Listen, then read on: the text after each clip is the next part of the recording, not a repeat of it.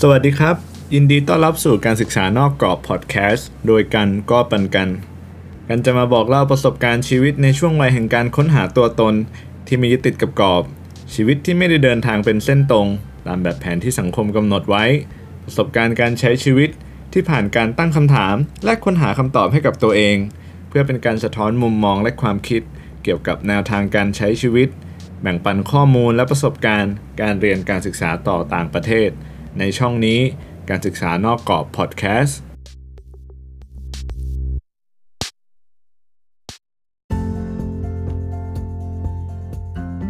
ยินดีต้อนรับสู่การศึกษานอกกรอบพอดแคสต์ episode แรกนะครับ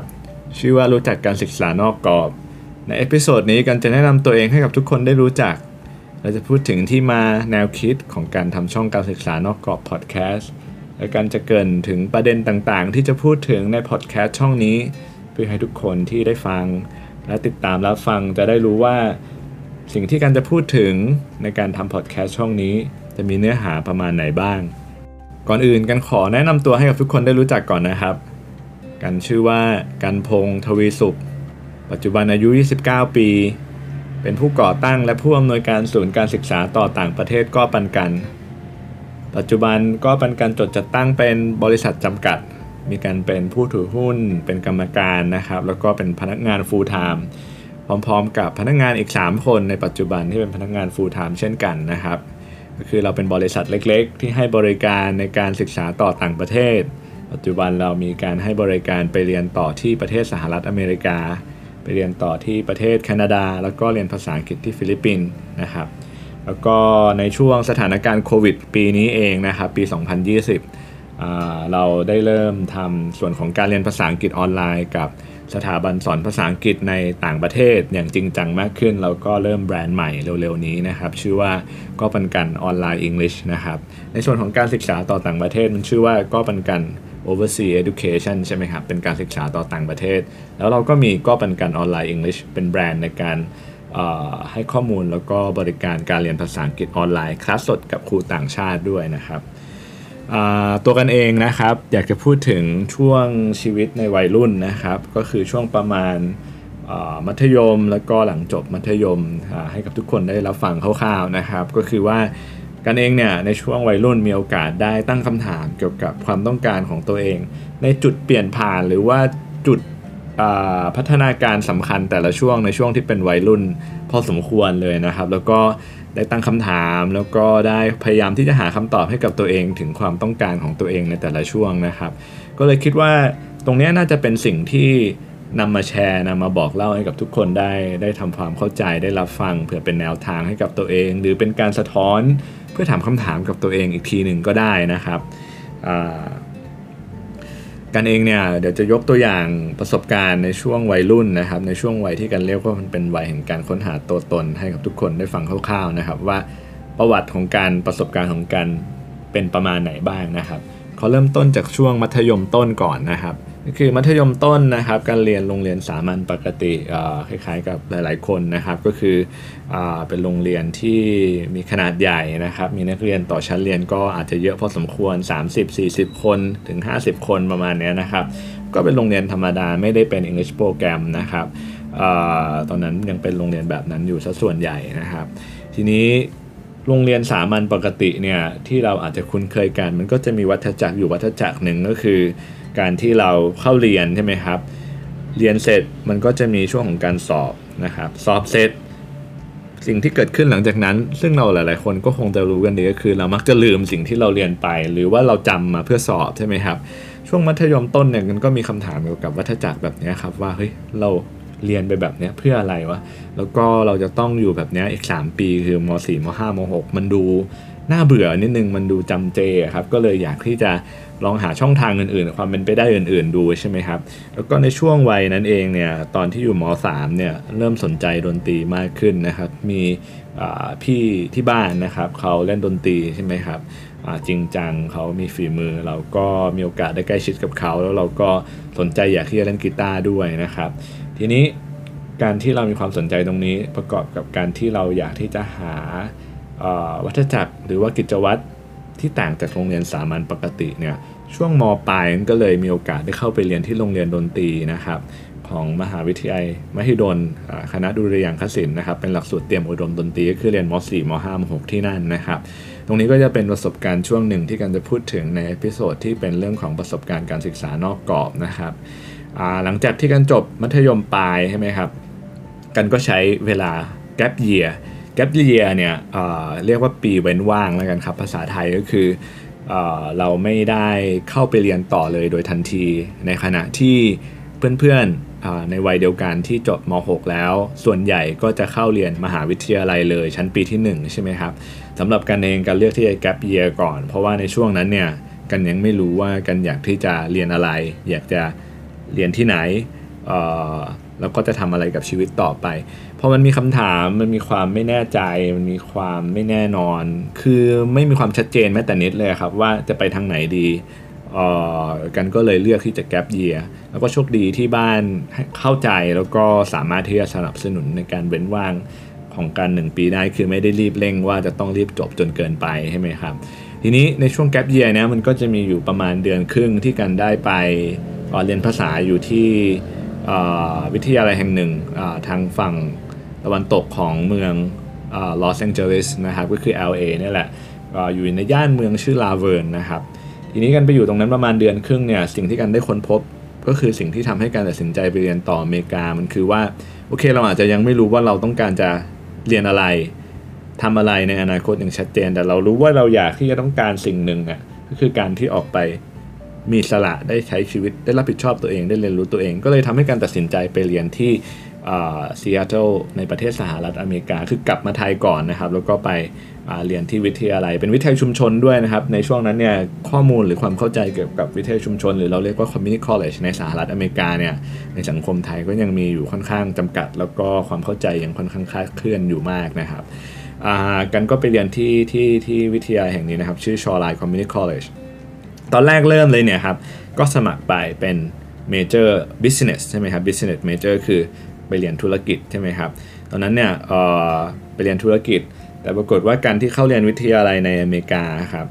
อันนี้จากประสบการณ์ของตัวเองนะครับ อาจจะพูดถึงประเทศอื่นๆณนะตอนนี้ยังไม่ได้มาก เพราะว่าจะขอพูดถึงประสบการณ์ของตัวเองก่อน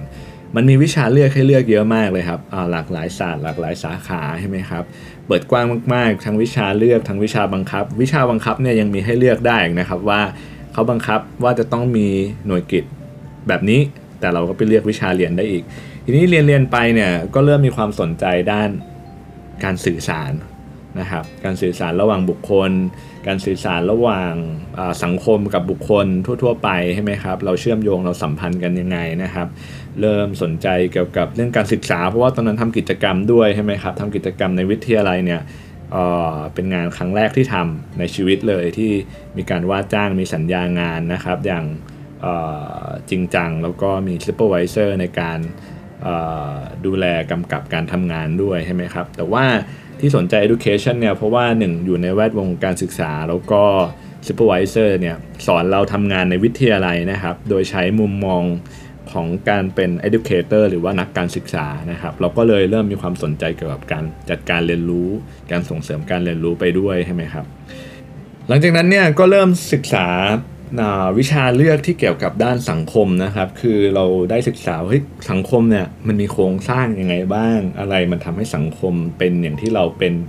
มีชีวิตอยู่ด้วยใช่ไหมประสบการณ์ที่เราเป็นอยู่กับสังคมเนี่ยทำไมมันถึงเป็นแบบนี้แบบนั้นทำไมมันถึงมีข้อจำกัดทำไมเราถึงต้องมีมุมมองแบบนี้ อะไรแบบนี้ครับเป็นเรื่องที่แบบทำไมโอกาสทางสังคมของคนเราไม่เท่ากันทำไม คนกลุ่มหนึ่งประสบความสำเร็จได้ทำไมคนกลุ่มหนึ่งมีความยากลำบากในชีวิตอะไรอย่างเงี้ยครับเป็นเรื่องเป็นเรื่องที่จริง ๆ ก็ไม่เคยสนใจไม่ได้ใส่ใจมาก่อนนะพอไปเรียนแล้วเนี่ยด้วยสภาพทางสังคมด้วย วัฒนธรรมด้วยบรรยากาศของการใช้ชีวิตที่นู่นนี่ยครับทำให้เราเริ่มมีความสนใจประเด็นทางสังคมมากขึ้น เราก็เริ่มรู้สึกว่าเฮ้ยเราสนใจเกี่ยวกับประเด็นโซเชียลเชนจ์ครับคือการเปลี่ยนแปลงสังคมใช่ไหมครับแล้วก็เริ่มสนใจในเรื่องของ psychology ด้วยคือการศึกกาจิตวิทยานะครับแต่ว่าจิตจิตวิทยาเนี่ยคือลงแค่บางส่วนยังไม่ได้ไปลงอะไรที่มันลึกมากนะครับ ทีนี้เราก็ลงเรียนอะไรอย่างนี้เยอะมากเลยแน่นอนครับถือจะบอกว่า มันเป็นช่วงวัยแห่งการค้นหา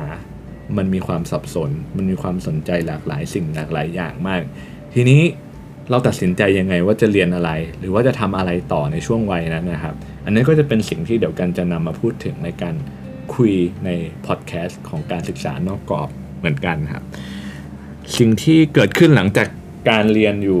การเรียนอยู่ในวิทยาลัยแล้วจบ 2 ปีนะครับ คือเรียนวิทยาลัยชุมชนในอเมริกาหรือ community college เนี่ยสองปีจบมันจะได้วุฒิที่เรียกว่า associate degree นะครับ associate degree ถ้าแปลเป็นไทยอาจจะแปลได้ว่าอนุปริญญาก็ได้ครับ แต่ว่าเดี๋ยวไว้ใน episode อนาคตจะมาพูดถึงว่ามันแตกต่างกันยังไง ระหว่างอนุปริญญาในไทยกับที่อเมริกานะครับการเรียนจบ business degree ก่อนครับ คือ 2 ปีแรกเนี่ยที่เรียน associate degree กันจบเป็นด้าน business ก็คือด้านธุรกิจใช่ไหมครับ ทีนี้จบตรงนี้แล้วเนี่ยในขณะที่เพื่อนๆที่จบเนี่ยเขาโอนเข้าไปศึกษาต่อมหาวิทยาลัยคือจบวิทยาลัย 2 ปี โอนเข้ามหาวิทยาลัยปี 3 ปี 4 ใช่ไหมครับ แล้วก็จบปริญญาตรีกันได้ใช่ไหมครับการเลือกที่จะอยู่วิทยาลัยอีก 1 ปีนะครับโดยที่เรียน associate degree หรือว่าอนุปริญญาที่วิทยาลัยอีก1วุฒิ นะครับ โดยที่เลือกเป็นแผนการเรียนว่า individualized plan นะครับ คือการเลือกวุฒิการศึกษาที่ออกแบบได้ด้วยตัวเองว่าเราต้องการเรียนอะไรบ้างนะครับ อันนี้ก็เป็นอีกประสบการณ์หนึ่งที่การเลือกที่จะทำตาม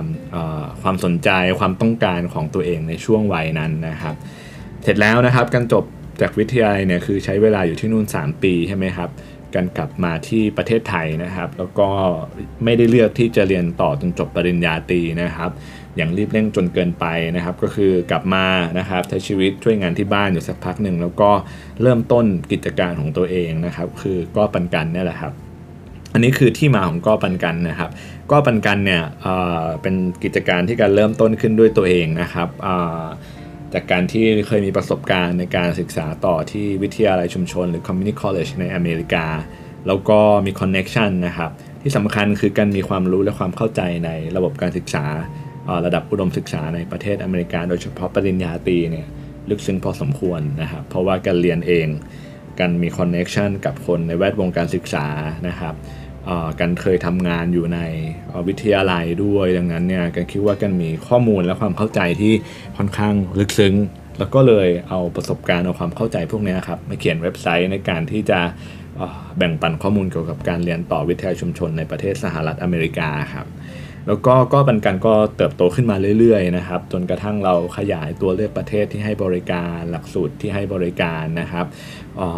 อย่างที่แจ้งไปก็คือปัจจุบันเราทำอยู่ 3 ประเทศ แล้วก็มีการเรียนภาษาอังกฤษออนไลน์ด้วยนะครับ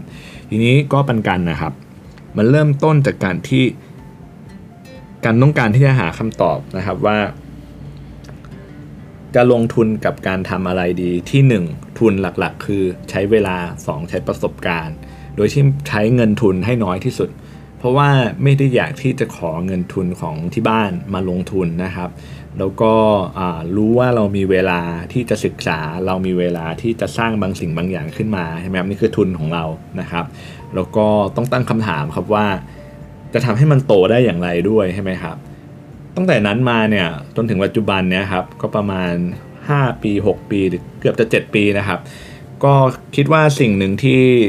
ทำให้ก้อปันกันเป็นก้อปันกัน อย่างที่เป็นอยู่นะครับคือสิ่งที่เราให้เป็นความสำคัญในการทำงานนะครับจากบริษัทเล็กๆ ที่มีกันแค่คนเดียวปัจจุบันมี 4 คนใช่ไหมครับที่ทำงานประจำเต็มเวลา full time ในด้านนี้เลยเนี่ยกันให้ความสำคัญกับ 4 อย่างนะครับ อย่างแรกก็คือเราศึกษาและให้ข้อมูลเชิงลึกจากประสบการณ์นะครับ มันหมายความว่า การที่เราจะเลือกทำข้อมูลหรือให้บริการในการเรียนต่อประเทศใดประเทศหนึ่ง หลักสูตรแบบใดแบบหนึ่งเนี่ยหรือว่าสถาบันสถาบันใดสถาบันหนึ่งเนี่ยเราจะต้องศึกษารายละเอียดและข้อมูลของตัวเลือกนั้นๆเนี่ยให้ลึกซึ้งมีความเข้าใจอย่างท่องแท้ในระดับหนึ่งนะครับ แล้วก็อาจจะต้องมีประสบการณ์ในการที่จะ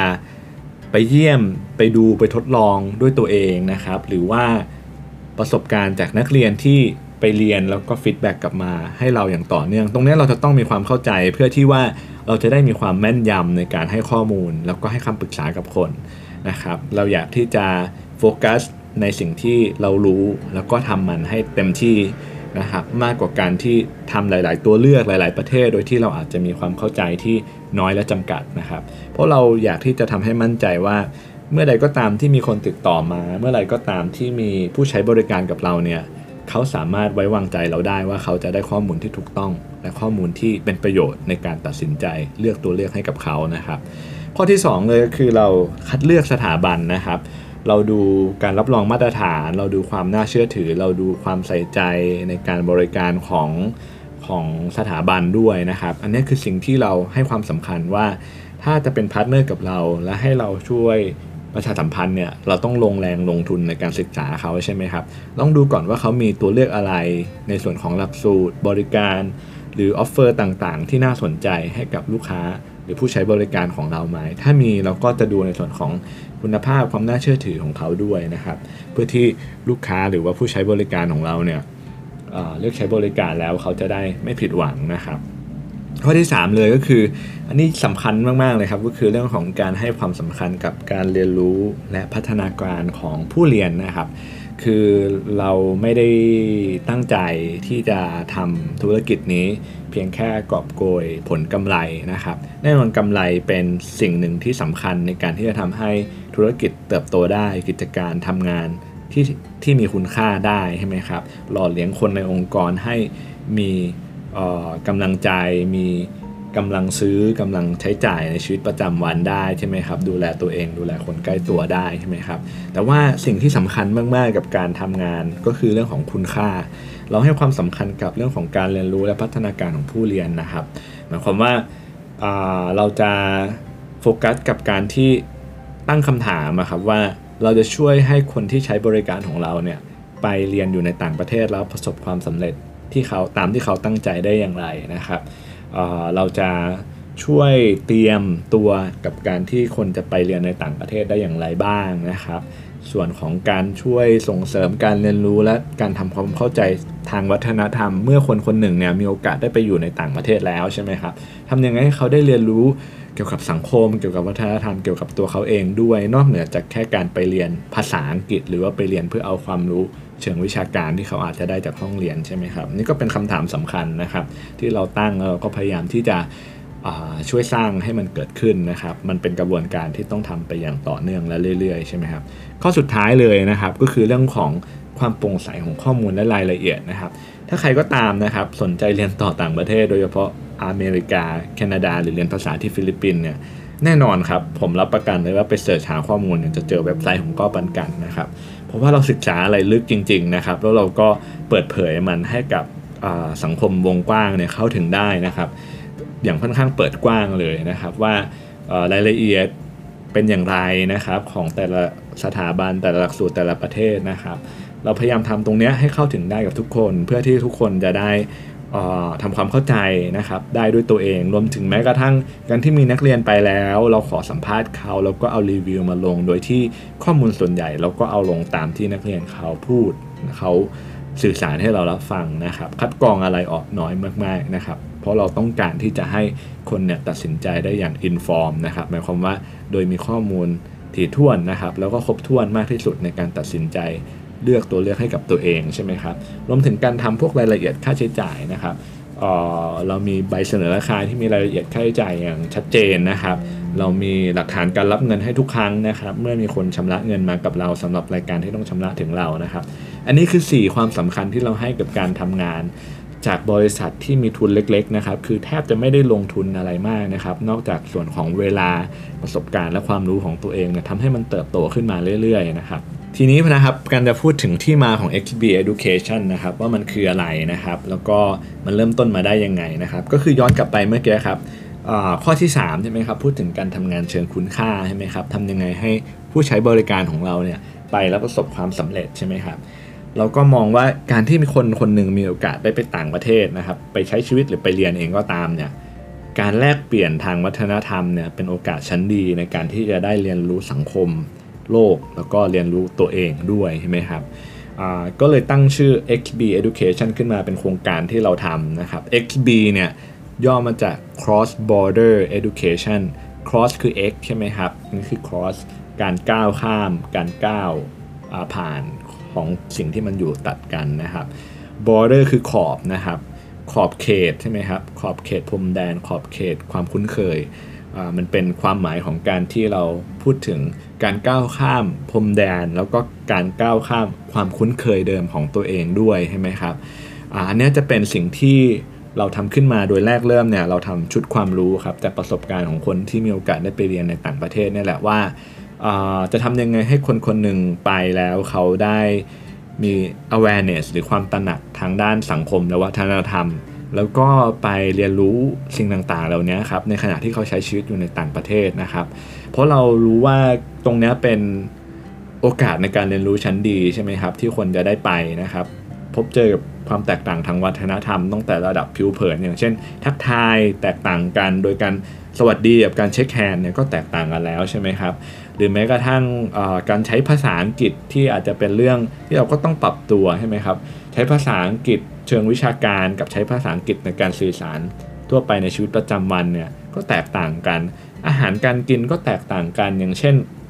เราอาจจะคุ้นเคยกับการกินอาหารรสจัดใช่ไหมครับการไปอยู่ต่างประเทศ ที่คนส่วนใหญ่อาจจะกินอาหารที่รสจืดนะครับ กว่าเราเนี่ยเรื่องพวกนี้ก็ต้องปรับตัวหรือแม้กระทั่งอาหารที่มันมีปริมาณในจานเนี่ยที่ใหญ่มากขึ้นใช่ไหมไปแรก ๆ อาจจะต้องกินแล้วห่อกล่องกลับบ้านอยู่ไปอยู่มากินทีเดียวหมดจานได้ อาจจะมีสั่งเพิ่มด้วยอย่างนะครับ เรื่องพวกนี้มันเป็นเรื่องที่เราต้องปรับตัวมันก็ส่งผลกับวิธี พฤติกรรมในการใช้ชีวิตประจำวันของเรา แต่ว่านอกเหนือไปจากนั้นเนี่ยเราไปอยู่ในสังคมที่แตกต่างกัน มันอาจจะมีความเชื่อและคุณค่าในสังคมนั้นที่แตกต่างออกไปด้วยนะครับ อย่างเช่นมุมมองต่อการใช้ชีวิตนะครับ คือคนอเมริกันเนี่ยยกตัวอย่างแล้วกันครับพูดถึงได้ง่ายที่สุดเพราะผมมีประสบการณ์มา ถ้าเมื่อใดก็ตามเข้าวิทยาลัยแล้ว หรือจบมัธยมแล้วเนี่ยหมายความว่าคนคนนี้ค่อนข้างเป็นผู้ใหญ่ ผู้ใหญ่ในสังคมนั้น หมายความว่า ต้องรับผิดชอบตัวเองนะครับ ในเรื่องของอการตัดสินใจในชีวิตประจำวัน การตัดสินใจว่าจะทำอะไรกับชีวิต การตัดสินใจว่าจะเลือกเรียนอะไร การตัดสินใจว่าจะเข้าเรียนไหมหรือจะเอาเวลาไปทำอะไรอย่างเงี้ยครับพวกนี้จะไม่ค่อยมีคนมาตามนะครับ เราต้องตัดสินใจใช้ชีวิตด้วยตัวเอง แล้วก็ต้องพึ่งพาตัวเองในระดับหนึ่งเลยการที่ไปอยู่ในสังคมแบบนั้นเนี่ยเราก็ต้องปรับเปลี่ยนตัวเองดูแล ตั้งคำถามกับตัวเองให้มากขึ้นใช่ไหมครับเราก็ต้องเรียนรู้แม้กระทั่งเรื่องของอสภาพทางสังคมที่อาจจะมีเรื่องของการให้ความสำคัญกับการแสดงออกของผู้คนอย่างเปิดกว้างนะครับ เรื่องของการเดินขบวนประท้วง เรื่องของการจัดชุมนุมต่อต้านสิ่งที่เราไม่ต้องการจะเห็นเกิดขึ้น เช่นการตัดงบประมาณของรัฐอะไรอย่างเงี้ยครับรวมถึงเรื่องของการที่เราอยู่ในชั้นเรียนที่ ความสัมพันธ์ระหว่างผู้เรียนกับครูผู้สอนเนี่ยครับค่อนข้างเป็นแนวระนาบหมายความว่าเราพูดคุยถามคำถาม โต้เถียงนะครับในกับชั้นเรียนในกับอาจารย์เนี่ยได้อย่างที่มีความรู้สึกว่าเราตัวเล็กกว่าเนี่ยน้อยมากๆก็คือจะค่อนข้างรู้สึกว่าโอเคหนึ่งเราก็ต้องให้เกียรติคนอื่น แต่ว่าเราสามารถพูดและถามและเห็นต่าง หรือว่า disagree เนี่ย ได้อย่างเป็นอิสระ อันนี้ไม่ใช่แค่กับผู้สอนนะครับ กับแม้กระทั่งผู้บริหารของวิทยาลัยอะไรอย่างเงี้ยครับ เราก็รู้สึกแบบนั้นนะครับได้โดยที่ผมไม่แน่ใจว่าถ้าเกิดตอนนั้นเนี่ยผมเรียนอยู่ที่ไทยแล้วผมจะ มีโอกาสได้รู้สึกแบบนั้นไหมในเรื่องของความสัมพันธ์ระหว่างผมเองกับผู้บริหารของสถานศึกษาในระดับสูงๆหรือแม้กระทั่งกับครูผู้สอนนะครับ อันนี้แค่ตั้งเป็นคำถามเฉยๆผมไม่ได้บอกว่ามันจะไม่ได้เป็นอย่างนั้นนะครับ แน่นอนเราจะเหมารวมไม่ได้ใช่ไหมครับ ทีนี้การที่เรามีมุมมองและความสนใจในเรื่องของการส่งเสริมความเข้าใจ แล้วก็สนับสนุนการเรียนรู้ทางสังคมและวัฒนธรรมเนี่ยครับเราก็จัดโครงการนี้ขึ้นมา cross border education คือการศึกษานอกกรอบ เพราะเราอยากจะให้ทุกๆ คนเนี่ยปรับตัวและเรียนรู้จากสถานการณ์ที่ไม่คุ้นเคยได้ และหวังว่านะครับมันจะเป็นการช่วยให้ผู้เรียนเนี่ยได้พัฒนาทักษะนะครับสมรรถนะทางวัฒนธรรมของผู้เรียน หรือเราเรียกว่า cultural skill and competency นะครับนี่คือชื่อภาษาอังกฤษ ดังนั้นทำให้เราเนี่ยก็ปันกันนะมีสโลแกนว่า let's explore the world know the self นะครับคือการออกไปเรียนรู้โลกนะครับ world เราเติม s เพราะว่าเราเชื่อว่า มันสะท้อนมุมมองต่อโลกที่แต่ละคนอาจจะมีไม่เหมือนกันใช่ไหมครับ คือออกไปค้นหามุมมองที่เรามีต่อการมองโลกเนี่ยที่แตกต่างกันออกไป know the self หมายความว่าไปเรียนรู้ตัวตนของเราที่มันอาจจะไม่ได้เป็นแบบที่เราเข้าใจหรือเรามองตัวเองมาก่อนหน้านะครับ ไปเรียนรู้ทำความรู้จักกับตัวเราเองที่มันอาจจะเกิดจากความเป็นไปได้ใหม่ ๆ ในการไปใช้ชีวิตอยู่ในพื้นที่ใหม่ ความคุ้นเคยใหม่นะครับ ทีนี้นะครับ จะพูดถึงว่าทำไมถึงมาทำพอดแคสต์นะครับ การที่มาทำพอดแคสต์เนี่ยคือว่าก็เป็นการให้ความสำคัญกับการทำงาน เชิงคุณค่าใช่ไหมครับ เราสนใจในการส่งเสริมการเรียนรู้และพัฒนาการของผู้เรียน เราศึกษาข้อมูล สถาบันของ partner ในต่างประเทศอย่างจริงจัง เรา มีความแม่นยำในการให้ข้อมูลและให้ความสำคัญกับการให้ข้อมูลที่ตรงไปตรงมาและแม่นยำรวมถึงการทำให้รายละเอียดของเราโปร่งใสเรื่องของค่าใช้จ่ายเรื่องของข้อมูลเกี่ยวกับแผนการเรียนของผู้เรียนนะครับ อย่างเป็นไปได้ให้มากที่สุดที่เป็นไปได้เนี่ยแต่เราสื่อสารอาจจะน้อยมาก แน่นอนเรามีโซเชียลมีเดียของเรานะครับ แต่เพียงแค่ตัวเองก็ยังไม่เคยได้มีโอกาสที่จะมาสื่อสาร อย่างจริงจังและเป็นทางการแบบนี้ในออย่างเปิดเผยแล้วก็เข้าถึงได้อย่างพอดแคสต์นะครับ ก็เลยคิดว่าจะทำพอดแคสต์นี้ขึ้นมาเพื่อสื่อสารนะครับ ความเป็นก้อปันกันให้สังคมได้รู้จักมากขึ้นนะครับ สื่อสารเรื่องราวประสบการณ์ คุณค่า ทัศนคติที่ทำให้ก้อปันกันเป็นก้อปันกันในการทำงาน ในวงการนี้แล้วก็จะทำงานในวงการนี้ต่อไปนะครับ ในเรื่องของการเรียนต่อต่างประเทศและการเรียนภาษานะครับ อ่าแล้วก็เราจะมีในส่วนของการให้ข้อมูลนะครับเกี่ยวกับการศึกษาต่อต่างประเทศ แล้วก็การเรียนภาษาต่างประเทศด้วยนะครับนี่จะอยู่ในในพอดแคสต์ของเรานะครับ ตัวอย่างนะครับเนื้อหาที่จะพูดถึงคร่าวๆนะครับก็คือประสบการณ์การศึกษานอกกรอบของกันเองที่เล่ามาก่อนหน้านี้ครับกันจะลงในรายละเอียดให้มากขึ้นนะครับการพูดคุยกับตัวเองยังไง ตั้งคำถามกับตัวเองยังไง หาคำตอบให้กับตัวเองยังไง ตัดสินใจยังไงในแต่ละช่วงใช่ไหมครับ การพูดถึงการวางแผนและการเตรียมตัวเรียนต่อนอกนะครับในมุมมองของการที่ทำงานมารวมถึงการที่มีประสบการณ์ไปเรียนเองเนี่ยคนที่มีแผนจะไปเรียนต่างประเทศควรเตรียมตัวยังไงบ้างนะครับ แล้วก็ประสบการณ์ของกันเองในการที่ไปเรียนไปทำงาน แล้วก็ไปใช้ชีวิตอยู่ที่ซีแอตเทิลเนี่ยเป็นเวลา 3 ปีนะครับ จะเอาประสบการณ์ต่างๆ มาบอกเล่าให้รับฟังกันนะครับ แล้วก็พูดถึงอเมริกาโดยเฉพาะก็คือในส่วนของสิ่งที่ควรรู้ก่อนเรียนต่อปริญญาตรีหรือ college ในอเมริกาเนี่ยครับอยากให้รู้อะไรกันบ้างนะครับ ก่อนตัดสินใจหรือว่าการที่วางแผนจะไปเรียนใช่ไหมครับหลักสูตรการเรียน college ในอเมริกาเป็นอย่างไรใช่ไหมครับอันนี้จะมาอธิบายให้ทะลุปลุกโปร่งนะครับแล้วก็ชีวิตนักเรียน college ในอเมริกาเนี่ยเป็นอย่างไรจะมาพูดถึงประสบการณ์แบบนี้ด้วยนะครับ แล้วก็ในอนาคตนะครับอาจจะมีอื่น ๆ ตามมาจากสถานการณ์นะครับที่เกิดขึ้นนะครับ หรือว่าเรื่องที่เรามีประสบการณ์มีความเชี่ยวชาญเนี่ยเราก็จะมาบอกเล่าสู่กันฟังนะครับ อันนี้คือสิ่งที่จะเกิดขึ้นในพอดแคสต์ของการศึกษานอกกรอบนะครับ แล้วก็หวังเป็นอย่างยิ่งนะครับ ว่าใครก็ตามที่ฟังแล้วนะครับสนใจนะครับ หรือรู้สึกถูกโฉลกถูกจริตนะครับช่วยกันบอกต่อนิดนึงนะครับ อาจจะช่วยแชร์นิดนึงนะครับ ว่าเอ้ยอันเนี้ยเกี่ยวกับอะไรนะครับ ถ้าเกิดมีใครพูดคุยกับเราในเนื้อหาในประเด็นการสื่อสารสนทนาที่เกี่ยวข้องกับเรื่องประมาณนี้นะครับ อาจจะลองแนะนำเขาดูครับว่าลองฟังอันนี้ดูสินะครับ แน่นอนครับเราจะรับประกันว่าเราจะไม่พยายามยัดเยียดขายของครับ ถึงแม้เราจะเป็นบริษัทนะครับ เราจะเน้นในเรื่องของการให้ข้อมูล แบ่งปันประสบการณ์ เพื่อการแลกเปลี่ยน แล้วก็การสะท้อนมุมมองทางความคิดนะครับ ขอบคุณมากนะครับสำหรับการรับฟังใน episode นี้นะครับ เป็นการทำความรู้จักกับ HB Education ให้มากขึ้นนะครับ การศึกษานอกกรอบพอดแคสต์